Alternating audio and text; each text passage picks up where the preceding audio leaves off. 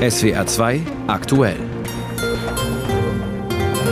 Mit Florian Rudolph. Schönen Montagabend. EU und Großbritannien haben ihren Brexit-Streit beigelegt. Beim Treffen in Windsor einigen sich Kommissionspräsidentin von der Leyen und Premier Rishi Sunak beim Umgang mit Nordirland.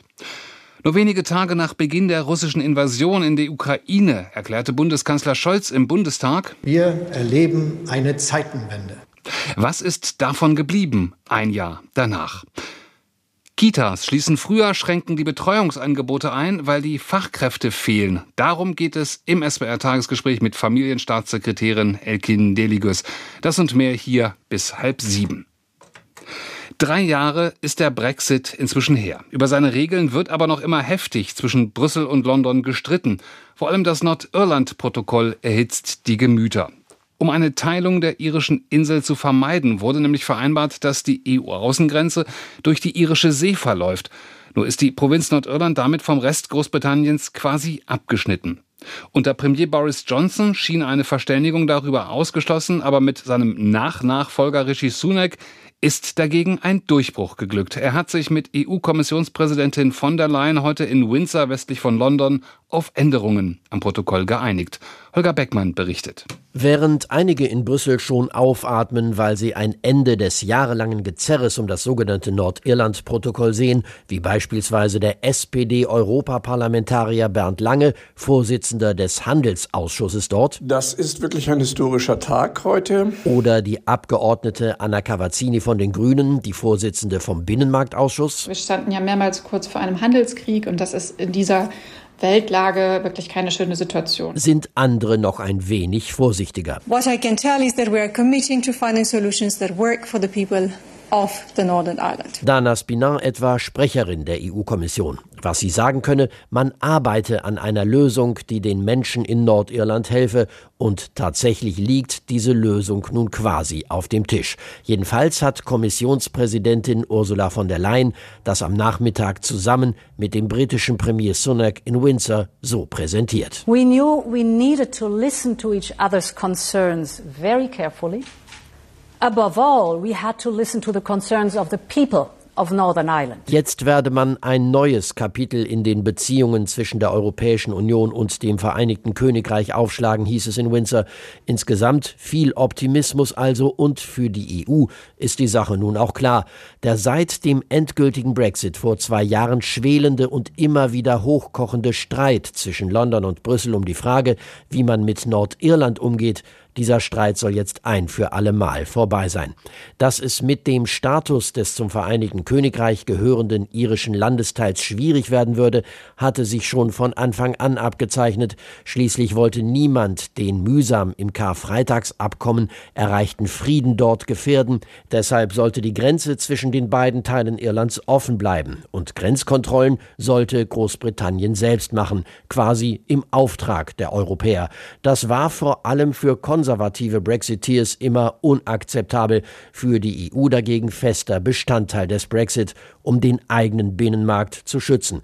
Trotzdem hatte Brüssel auch immer wieder Kompromissbereitschaft angedeutet. Der CDU-Europaparlamentarier David McAllister macht deutlich, worum es beim jetzigen Kompromiss vor allem geht, um rote und grüne Fahrspuren für LKWs, die nach Nordirland kommen, grüne für die Ladung, die dort bleibt, rote für alles, was weiter in die EU soll und einen Namen hat der Kompromiss auch schon nach dem Ort, an dem man ihn heute vorgelegt hat. Im Mittelpunkt des sogenannten Windsor Framework steht ein Modell mit sogenannten Red and Green Lanes für den Warenverkehr zwischen Großbritannien und Nordirland. Die neue Regelung sollte die Sorgen derjenigen, die einen erschwerten Handel zwischen Großbritannien und Nordirland befürchten, endgültig ausräumen. Sollte. Auch bei David McAllister, der den Brexit vor Jahren selbst mitverhandelt hat, bleibt da etwas Vorsicht. Und klar ist, der britische Premier muss das jetzt in Großbritannien politisch durchsetzen. Der Ball liegt also wieder einmal in London. Dass die EU diesen Kompromiss mitträgt, gilt in Brüssel nämlich quasi als ausgemachte Sache, auch wenn die Mitgliedstaaten und das Europäische Parlament noch endgültig zustimmen müssen. Unser Korrespondent Holger Beckmann berichtete. Nicht, dass Olaf Scholz ein großer Rhetoriker wäre, aber mit seiner Zeitenwende-Rede heute vor fast einem Jahr hat der Bundeskanzler das Motto vorgegeben für eine neue Epoche. Die ist geprägt vom Verlust sicher geglaubter Ordnung und der Rückkehr der Angst. Panzer haben die Einhörner verdrängt, der Pulverdampf den Glitzerstaub ersetzt. Wir schauen, wie es um die Schutzräume steht und reden über Munition und Manöver. Wir liefern Panzer in Kriegsgebiete und die Bundeswehr ist nicht länger wehrloses Opfer von Streichorgien, sondern sie wird reichlich bedacht, zumindest auf dem Papier. Denn tatsächlich ist noch nicht viel geworden aus dem 100 Milliarden Euro Sondervermögen ein Jahr danach. Uli Haug berichtet. Militärisches Gerät, das in die Ukraine gegangen ist, wurde nicht mal nachbeschafft, kritisierte CDU-Verteidigungspolitiker Kiesewetter. Es wurden keine Nachbeschaffungen für die gesendeten Haubitzen gemacht, weder für die Ukraine noch für die Bundeswehr. Es wurde keine Munition nachbestellt. Die Bundeswehr hat allein einen Munitionsbedarf von 30 Milliarden Euro, Bestellung bisher null. Rückblick. Anfang Mai 2022 hat die damalige Verteidigungsministerin Lamprecht angekündigt, Panzerhaubitzen an die Ukraine zu liefern. Erst gestern kündigte ihr Nachfolger Pistorius an, dass die Verträge für die Nachbeschaffung der 14 Panzerhaubitzen bis Ende März 2023 fertig sein sollen. Dann kann produziert werden und bis die Panzerhaubitzen wieder auf dem Kasernenhof stehen, dürften noch weitere Jahre ins Land gehen. Vom 100 Milliarden Sondervermögen für die Bundeswehr ist bislang noch kein Euro ausgegeben. 30 Milliarden sind nach Aussage von Verteidigungsminister Pistorius aber zumindest fest verplant. Trotz dieser Summen fordert der SPD-Politiker dauerhaft noch mehr Geld für die Bundeswehr. Die 100 Milliarden Sondervermögen sind das eine. Die werden noch drei Jahre brauchen, bis sie ausgegeben sind. Äh, und danach wird es aber feststehen, dass wir mehr brauchen, übrigens auch schon für den laufenden Betrieb. Pistorius konkrete Forderung für die Haushaltsverhandlungen 10 Milliarden Euro mehr pro Jahr. Das Fazit nach einem Jahr Zeitenwende, die sicherheitspolitische Diskussion hat zwar begonnen, aber in der Praxis bleibt noch viel zu tun, um die Ausstattung der Bundeswehr tatsächlich zu verbessern. Große Worte also vor einem Jahr im Bundestag. Und heute der Kommentar von Mario Kubina. Bei der Truppe kommt nichts an. Der Kanzler bricht sein Versprechen. Die Zeitenwende hat immer noch nicht begonnen. Solche Vorwürfe werden gerade besonders laut vorgetragen, ein Jahr nachdem Olaf Scholz das 100 Milliarden Programm für die Bundeswehr angekündigt hat. Neu ist die Kritik nicht. Seit Monaten wirft die CDU-CSU-Fraktion im Bundestag der Regierung vor, die Zeitenwende zu verpennen. Allerdings, die Vorwürfe sind überzogen. Eine kaputt gesparte Armee lässt sich nicht über Nacht erneuern und auch nicht in den zwölf Monaten, die seit der Zeitenwende Rede vergangen sind. Das Projekt Moderne Bundeswehr wird viele Jahre in Anspruch nehmen, aus mehreren Gründen. Erstens liegt das schon in der Natur der Sache. Die Beschaffung von komplexen Waffensystemen dauert einfach länger als beispielsweise der Kauf von Dübeln. In diesem Punkt hatte Christine Lamprecht schon recht. Kampfjets und Panzer bekommt man nicht mal eben im Baumarkt. Genau das ist ja der Zweck des Sondervermögens. Mit den Milliardenkrediten sollen Großprojekte gestemmt werden, für die es einen langen Atem braucht. Zweitens hat sich im Verteidigungsministerium über die Jahrzehnte ein Dickicht aus Vorschriften entwickelt, für das die jetzige Bundesregierung nichts kann. In den Merkel-Jahren haben CDU und CSU das Wehrressort verantwortet. Die Union hätte diese Zeit nutzen können, um das veraltete Beschaffungswesen umzukrempeln. Stattdessen wurde der Bundeswehr ein Sparkurs verordnet, der sich jetzt als fatal erweist und mit dessen Folgen die Ampelregierung klarkommen muss. Drittens fällt die Modernisierung der Bundeswehr in eine Zeit, in der die Truppe Panzer und anderes Gerät an die Ukraine abgibt. So wichtig die Waffenlieferungen für das angegriffene Land sind, sie vergrößern die Lücken bei der Ausrüstung und machen die angestrebte Erneuerung der Bundeswehr noch anspruchsvoller. 30 Milliarden Euro aus dem Sondervermögen hat das Verteidigungsministerium bisher verplant für neue Kampfjets, Maschinengewehre oder digitale Funkgeräte. Es stimmt also nicht, dass bisher nichts passiert sei. Aber der neue Minister muss jetzt wirklich ernst machen mit der Reform des Beschaffungswesens und überflüssige Vorschriften streichen. In Friedenszeiten ist Überregulierung nicht mehr als ein Ärgernis. In Kriegszeiten aber kann sie zum Sicherheitsrisiko werden. Mario Kubina kommentierte. SWR 2 aktuell am Montagabend 18 Uhr und gleich 15 Minuten, Viertel nach sechs. Die Aufnahme von Finnland und Schweden in die NATO stand zuletzt in den Sternen. Die Türkei hat blockiert und Ende vergangenen Monats die Verhandlungen mit Schweden dann ganz gestoppt. Anlass war die Koranverbrennung durch einen islamfeindlichen Politiker, und zwar nahe der türkischen Botschaft in Stockholm. Zwischenzeitlich sah es dann sogar so aus, als würde erstmal nur Finnland ins Bündnis aufgenommen. Jetzt aber hat der türkische Außenminister Çavuşoğlu angekündigt, dass die Gespräche mit Schweden und Finnland kommende Woche wieder aufgenommen werden sollen. Für den 9. März sei ein Treffen in Brüssel geplant. Darüber sprechen wir mit unserem Korrespondenten in Istanbul, Christian Buttgereit. Herr Buttgereit, was ist geschehen? Was hat denn diesen Sinneswandel ausgelöst? Also Anzeichen für einen Sinneswandel hat zumindest der türkische Außenminister Mevlüt Çavuşoğlu bei der Pressekonferenz heute mit dem ungarischen Außenminister nicht durchblicken lassen. Die Türkei hat ja von vornherein klare Bedingungen gestellt, vor allem Schweden gegenüber. Dazu gehören die Auslieferung von Terrorverdächtigen und schärfere Antiterrorgesetze.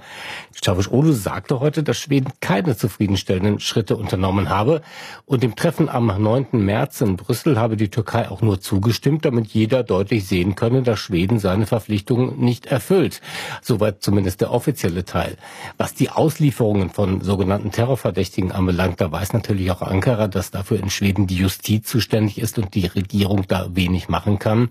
Und eigentlich sollten diese Gespräche ja auch schon im Januar fortgesetzt werden. Und dann kam diese für alle Seiten ärgerliche Koranverbrennung vor der türkischen Botschaft in Stockholm dazu. Da war klar, dass die Türkei das nicht einfach ignorieren konnte, schon allein wegen der islamisch geprägten Stammwählerschaft von Erdogans AKP. Und seitdem hat Schweden zumindest eine weitere geplante Koranverbrennung verboten und ja auch damit eine Art diplomatisches Entgegenkommen gegenüber der Türkei signalisiert. Und ich denke, das dürfte in Ankara doch mit einem gewissen Wohlwollen zur Kenntnis genommen worden sein. Gab es denn auch Druck von außen, ähm, beispielsweise von anderen NATO-Partnern? Davon können wir ausgehen. Die NATO hat ja großes Interesse an der Aufnahme Schwedens und Finnlands. NATO-Generalsekretär Stoltenberg hatte vor einer Woche die Türkei besucht, also gleich nach dem Erdbeben. Und ich weiß nicht, ob er sich durch diesen Schockmoment nach dem Erdbeben noch eine größere Wucht seiner Worte erhofft hatte. Jedenfalls appellierte er ja an die türkische Regierung, es sei an der Zeit, den Widerstand aufzugeben. Und wenige Tage nach Stoltenberg besuchte US-Außenminister Blinken die Türkei. Und dabei ging es eben auch nicht nur um Appelle, sondern auch darum, dass ja auch die Türkei etwas von den USA will, nämlich neue F-16 Kampfjets. Wenn es nach den Worten vom türkischen Außenminister Çavuşoğlu nun kein Sinneswandel ist, was ist bei dem Treffen am kommenden Donnerstag denn dann geplant? Naja, rein formal dürfte es eben darum gehen, ob das, was die drei Länder, Türkei, Finnland und Schweden im vergangenen Juni vereinbart haben, inzwischen erfüllt ist. Da haben wir von Çavuşoğlu schon gehört. Nein, das ist es nicht. Aber der schwedische Regierungschef Ulf Christensen hatte vor kurzem angekündigt, dass seine Regierung ein neues Antiterrorgesetz beschließen werde. Und zwar genau an jenem 9. März, also an dem Tag des Treffens in Brüssel. Wie hochrangig besetzt Ankara das Treffen? Wer nimmt von türkischer Seite den Teil? Also das ist offiziell noch nicht kommuniziert, aber nach der Pressekonferenz heute von Ulu können wir mal davon ausgehen, dass er das selber macht, nach jetzigem Stand. Können wir denn davon ausgehen, dass die Türkei ihren Widerstand irgendwann endgültig aufgibt? Naja, das dürfte am Ende eine Frage des Preises sein und des Zeitpunkts. Zum Preis Schweden macht der PKK, der äh, kurdischen, syrischen PYD und äh, der Gülen-Terrororganisation das Leben schwerer. Das ist aus türkischer Sicht ein kleiner Erfolg zumindest. Und die Türkei dürfte wahrscheinlich die gewünschten F-16 Kampfbomber aus den USA bekommen, äh, wenn alles glatt läuft. Auch das ließe sich als Erfolg verkaufen. Und dann ist die Frage, wann man das macht, vor oder nach den Präsidentschaftswahlen, von denen wir noch nicht wissen, ob sie nun schon im Mai stattfinden, im Juni erst oder vielleicht wegen des Erdbebens im nächsten Jahr. Aber auch das dürfte sich in den nächsten Tagen oder spätestens Wochen herausstellen. Und ja, wenn man einen Erfolg verkaufen kann, dann wahrscheinlich am besten so nah am Wahltermin wie möglich. Und das wäre frühestens der 14. Mai. Also demnach wäre ein offizieller Durchbruch am 9. März noch etwas zu früh. Christian Buttgereit in Istanbul. Die Türkei will die Gespräche mit Schweden und Finnland über eine NATO-Aufnahme am kommenden Donnerstag fortsetzen. Russlands verbrecherischer Krieg gegen die Ukraine hat viele Errungenschaften vergangener Jahre zunichte gemacht. Auch beim weltweiten Bemühen um Menschenrechte gibt es durch den russischen Zivilisationsbruch schwere Rückschläge. Der Krieg bestimmte auch das Treffen des Menschenrechtsrates der Vereinten Nationen in Genf, bei dem russische Vertreter zwar als Beobachter im Publikum sitzen dürfen, nicht aber im Gremium, weil die russische Mitgliedschaft ausgesetzt worden ist. Sie alle hörten aber unter anderem, was die deutsche Außenministerin zu sagen hat. Annalena Baerbock bei den Vereinten Nationen in Genf, unsere Korrespondentin Katrin Hondel berichtet. Seit Russland seinen völkerrechtswidrigen Angriff auf die Ukraine begonnen hat, wirkt das System der Vereinten Nationen oft wie gelähmt. Denn wegen Russlands Vetomacht kann das höchste UN-Gremium, der Sicherheitsrat, gegen diesen Krieg nichts ausrichten.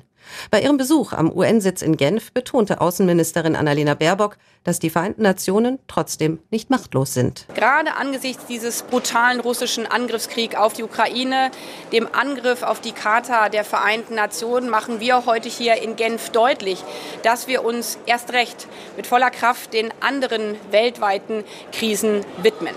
Und wir erleben eben in diesen Momenten, wie wichtig die Debatten über Menschenrechte, über Abrüstung und über humanitäre Hilfe sind. Auf einer Geberkonferenz wurde Geld gesammelt für Nothilfe in einer der schlimmsten humanitären Katastrophen der Welt. Für die Menschen im Jemen, einem nach acht Jahren Krieg fast vollständig zerstörten Land. Mehr als vier Milliarden Euro brauchen die Vereinten Nationen dieses Jahr, genauso viel wie schon 2022, als nur die Hälfte zusammenkam. Baerbock versprach in Genf 120 Millionen Euro aus Deutschland. Die humanitäre Katastrophe im Jemen war nur eine von vielen schweren Krisen, die heute in Genf Thema waren. Allen voran immer wieder Russlands Angriff auf die Ukraine. In der Abrüstungskonferenz rief Baerbock Russland zur Einhaltung des New Start-Abkommens zur Atomwaffenkontrolle auf. Russland müsse sich dazu bekennen, so Baerbock, dass ein Atomkrieg niemals gewonnen werden kann und niemals geführt werden darf. In ihrer Rede vor dem UN-Menschenrechtsrat forderte die deutsche Außenministerin weitere unabhängige Untersuchungen zu russischen Kriegsverbrechen und erinnerte besonders an die ukrainischen Kinder, die nach Russland verschleppt wurden. What could be more abhorrent than to take children out of their homes? Was könnte abscheulicher sein, als Kinder aus ihren Häusern zu holen, weg von ihren Freunden, ihren Lieben, Kinder, die Erwachsene brauchen, um sich um sie zu kümmern, nicht um ihr Leben zu zerstören. Wir werden nicht ruhen, bis jedes einzelne Kind zu Hause ist, denn Kinderrechte sind Menschenrechte und die Menschenrechte sind universell. Vor dem Menschenrechtsrat verwies Baerbock auch auf die brutale Unterdrückung der Frauen im Iran und ganz besonders in Afghanistan. Wenn die Hälfte einer Gesellschaft nicht mehr arbeiten darf, nicht mehr zur Uni oder zur Schule gehen darf, sich noch nicht mal in einem Park bewegen darf, dann ist das der massivste Menschenrechts Verstoß, den man sich eigentlich vorstellen kann. Die aktuelle öffentliche Missachtung der Menschenrechte sei ein Weckruf. Das war auch der Appell von UN-Generalsekretär Guterres, der am Morgen die Sitzung des Menschenrechtsrats eröffnet hatte. Es gehe nun darum, so Guterres, sich auf die richtige Seite der Geschichte zu stellen. Menschenrechte seien kein Luxus für die Zeit, nachdem die anderen Probleme gelöst sind. Sie seien selbst die Problemlösung von der Klimakatastrophe bis zum Missbrauch von Technologien. Die Antworten auf die heutigen Krisen, so Guterres, liegen in den Menschenrechten. The answers to today's crisis are found in human rights. Der Generalsekretär der Vereinten Nationen, Guterres. Deutschland, eine fortschrittliche, moderne Industrienation. Tja, eher geht so. Wenn man auf die Beteiligung von Frauen am Arbeitsmarkt schaut, dann liegt Deutschland weltweit nämlich nur auf Rang 15. Von den erwerbstätigen Frauen mit Kindern arbeiten etwa zwei Drittel in Teilzeit. Der Rest muss zu Hause Kinder betreuen, denn es gibt nicht genügend Plätze in Kitas und Kindergärten. Wie bekommen wir den Beruf der Erzieherinnen und Erzieher wieder attraktiver? Darum geht es im SBR-Tagesgespräch mit Ekin Deligos von den Grünen. Sie ist Staatssekretärin im Bundesfamilienministerium. Frau Deligos, seit 2013 gibt es den Rechtsanspruch auf einen Betreuungsplatz für Kleinkinder ab 1. Die Plätze aber haben von Anfang an nicht ausgereicht und sie reichen immer noch nicht. Wann ändert sich das eigentlich? Sie ändern sich täglich und minütlich, weil wir mit voller Pulle und unserer ganzen Kraft daran arbeiten, dass sich etwas ändert. Hm. Und tatsächlich, es gibt auch ein paar Erfolgsmodelle, die wir in Deutschland fahren und die darf man auch nicht hinten runterfallen lassen. Hm. Ich gebe Ihnen mal eine Zahl. Seit 2006 hat sich die Anzahl der Erzieherinnen und Erzieher in Deutschland verdoppelt. Wir haben über 700.000 Menschen, die in diesem Bereich inzwischen arbeiten, mehr als in der Automobilindustrie in Deutschland. Und das ist einer unserer größten Wachstumsbereiche und das in einer rasanten Geschwindigkeit. Das mag auf dem Papier jetzt erstmal beeindruckend klingen. Dann haben wir aber wieder Schlagzeilen aus den letzten Wochen, wie beispielsweise die Stadt Tübingen, die die Betreuungszeiten in den Kitas ganz drastisch einschränken muss. Das hören wir auch aus anderen Städten. Das heißt also, trotz einer hohen Zahl von Erzieherinnen und Erziehern reicht es hinten und vorne nicht. Das stimmt und deshalb müssen wir unsere Anstrengungen verdoppeln sozusagen. Mhm. Äh, das, dafür haben wir im Bund bei uns im Ministerium eine Runde mit Experten, Ländern, Kommunen, Trägervereinen gemeinsam an einen Tisch geholt. Wir arbeiten daran, das alles besser zu machen. Ich will Ihnen Beispiele geben. Wir brauchen Umschulungsförderung von der Bundesagentur für Arbeit. Jetzt mit den Erneuerungen auch im Bereich Bürgergeld wird genau das angegangen. Wir brauchen attraktive Einstiegswege für den Erzieherberuf, so etwas wie eine duale Ausbildung. Das wurde in den vergangenen Jahren aus dem Bundesfamilienministerium auch finanziell gefördert. Inzwischen sind über 1500 Menschen hier ausgebildet. Das ist ein Erfolgsmodell, daran müssen wir ansetzen. Die Länder müssen dafür sorgen, dass die Ausbildung übrigens genauso wie bei Pflege nicht zusätzlich auch noch Gebühren kosten kann. Ich meine, wo gibt es denn sowas? Wir bilden Menschen aus für einen Markt, wo wir die Menschen brauchen und verlangen von ihnen Geld dafür äh, während andere Bereiche, wie Sie wissen, kostenlos sind, wie Studium und Ausbildung, mhm. das müssen wir auch gleichermaßen für Erzieherinnen holen. Trotzdem laufen wir der Entwicklung ja immer hinterher. Jetzt gibt es ja auch beispielsweise eben Kampagnen Quereinsteiger für die Kitas zu mhm. gewinnen. Bedeutet das aber dann nicht auch gleichzeitig, dass wir die Standards absenken? Nein, dazu darf es auf keinen Fall kommen. Quereinsteiger können ähm, andere Berufe sein. Verwaltung zum Beispiel. Warum muss die Erzieherin die Zeit, die sie eigentlich mit den Kindern verwenden kann, für Verwaltungsaufgaben mhm. übernehmen? Da könnten wir natürlich andere Menschen oder Hausmeister, Menschen, die draußen im Garten, im Freien mithelfen, Menschen, die bei der Küche, bei der Hauswirtschaft Kochen, Putzen, Aufräumen, all das mithelfen und Erzieherinnen den Rücken freischaufeln, damit sie mehr Zeit für Pädagogik für Kinder haben. Das hat nämlich übrigens auch den Vorteil, dass die Erzieherinnen und Erzieher sich ihrer eigentlichen Ausbildung und Arbeit widmen können und die Zufriedenheit steigt. Mhm. Übrigens noch eins, dieser Tage, wir müssen auch über die Tarifabschlüsse reden. Warum fällt es Deutschland so schwer, in diesen Bereichen die Löhne höher zu setzen, während wir in anderen Bereichen Tick schneller sind mit der Anpassung der Löhne und Gehälter. Auch das gehört dazu. Haben Sie denn da eine Antwort drauf, warum das so ist? Denn das ist ja die zentrale Frage. Äh, naja, da gibt es schon Antworten drauf. Erstens mal wird das Arbeiten mit Menschen in Deutschland geringfügiger entlohnt als das Arbeiten mit Maschinen. Das hat was mit der Haltung zu tun, nämlich, dass klassische Frauenjobs Zuverdienerjobs sind und klassische Männerjobs Ernährerjobs. Und das verändert sich gerade. Wir brauchen auch Männer in diesen Erzieherberufen, Frauen in Technikberufen. Das hat nichts mehr mit Geschlecht zu tun, auch nicht mehr mit der Rolle in der Familie. Das müssen wir, diese altüberhergekommenen Einstellungen müssen wir alle überwinden. Es ist an der Zeit für Gleichstellung. Das sind aber jetzt natürlich alles Sachen, die eins nicht gehen, nämlich schnell. Wir brauchen jetzt natürlich die Plätze. Jetzt brauchen wir die Erzieherinnen und Erzieher. Da nützen natürlich große Runden und Kampagnen wenig. Oder haben Sie da Konzepte, wie das von heute auf morgen geht? Wir haben seit 2006 die Anzahl der Menschen in diesem Bereich äh, verdoppelt. Das wir sagten Sie schon, aber es reicht ja nicht. Mehr Menschen, also wir sind schon in einer rasanten Geschwindigkeit und jetzt machen wir noch Turbogeschwindigkeit da drauf und mhm. es braucht natürlich, also wir hatten Zeiten, ich sag's Ihnen, und das habe ich als junge Abgeordnete miterlebt, als ich über einen Rechtsanspruch gesprochen habe, wo mir da massenweise Menschen auf Veranstaltungen entgegengehalten haben, ich möchte den Eltern die Kinder wegnehmen. Darum geht es nicht. Eltern Rücken stärken. Und äh, die Ideologiedebatte in diesem Land hat uns sehr lange davon abgehalten, schneller zu agieren. Jetzt haben wir sie hoffentlich überwunden und wir handeln. Die Chefin der Bundesarbeitsagentur Andrea Nahles schlägt vor, dass auch Arbeitgeber mehr tun sollen, Freiräume für Eltern schaffen, sich kreative Lösungen zu überlegen. Halten Sie das denn auch einen realistischen Weg? Das ist ein absolut notwendiger Weg, den wir gehen müssen. Wie könnte das denn aussehen? Zum Beispiel? Äh, Homeoffice, Freizeiten, flexible Arbeitszeiten, äh, äh, Anerkennung von so etwas zum Beispiel. Ich muss heute früher gehen, dafür arbeite ich später nach Hause. etwas nach. Also diese Flexibilität auf dem Arbeitsmarkt. Äh, und da hat viele verschiedene Möglichkeiten. Was passiert, wenn ein Kind krank ist? Mhm. Was passiert, wenn die Kinderbetreuung zumacht? Gibt es dort Möglichkeiten, womöglich einen Babysitterdienst zurückzugreifen, wenn das Kind nicht krank ist, aber zu Hause bleiben muss? Also da gibt es viele gute Ideen und die müssen wir alle leben und nicht nur darüber reden. Woran liegt es, dass es da noch so viel Nachholbedarf gibt? Ähm, die größte Hürde sind ehrlich gesagt die Kultur in unseren Köpfen, dass wir immer denken, Erziehung ist eine Privatsache der Eltern und die müssen das irgendwie wuppen. Das haben wir bei Corona wieder gesehen. Baumärkte waren offen, über Fußballfans haben wir geredet, aber Leopoldina, die größten, wichtigsten Wissenschaftler in unserem Land, meinten, Schulen und Kitas können noch geschlossen bleiben. Da haben wir ja die Eltern und die werden das schon irgendwie wuppen. Jetzt ist es an der Zeit, dass wir dieses Denken, und das ist noch nicht so lange her, als das gesagt wurde, endlich überwinden. Wir brauchen brauchen die Eltern und die brauchen unsere Kinder für die Zukunft und in deren Chancen müssen wir investieren. Sagt Ekin Deleges von den Grünen im SBR Tagesgespräch. Sie ist Staatssekretärin im Bundesfamilienministerium.